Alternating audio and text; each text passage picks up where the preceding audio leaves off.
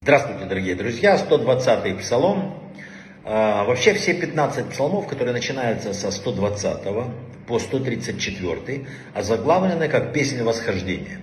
Эти 15 песен левиты исполняли стоя на ступенях э, храма.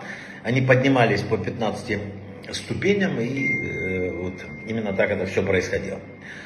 Что еще пишут об этом? Э, в толковании к этому псалму пишут, что злоречие подобно стреле, выпущенной в спину.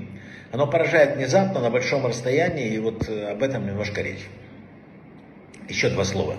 Когда царь Давид делал углубление в земле для э, работы по изготовлению жертвенника храма, то вода начала подниматься из-за колдовства, которое применено было много лет назад. Это такой мистический рассказ. И тогда царь Давид произнес эти 15 псалмов от 120 до 134, и колдовство было отменено.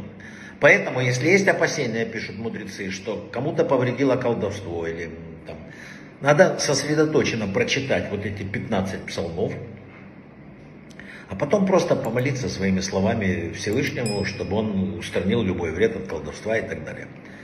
И вообще от этого надо держаться подальше. Что еще? Написано, что это псалом от э, спасения от тупиковых сложных ситуаций, от неприятностей, которые возникают в жизни. Э, потому что уже в первом посуке мы видим четкий намек на то, что псалом именно об этом говорит.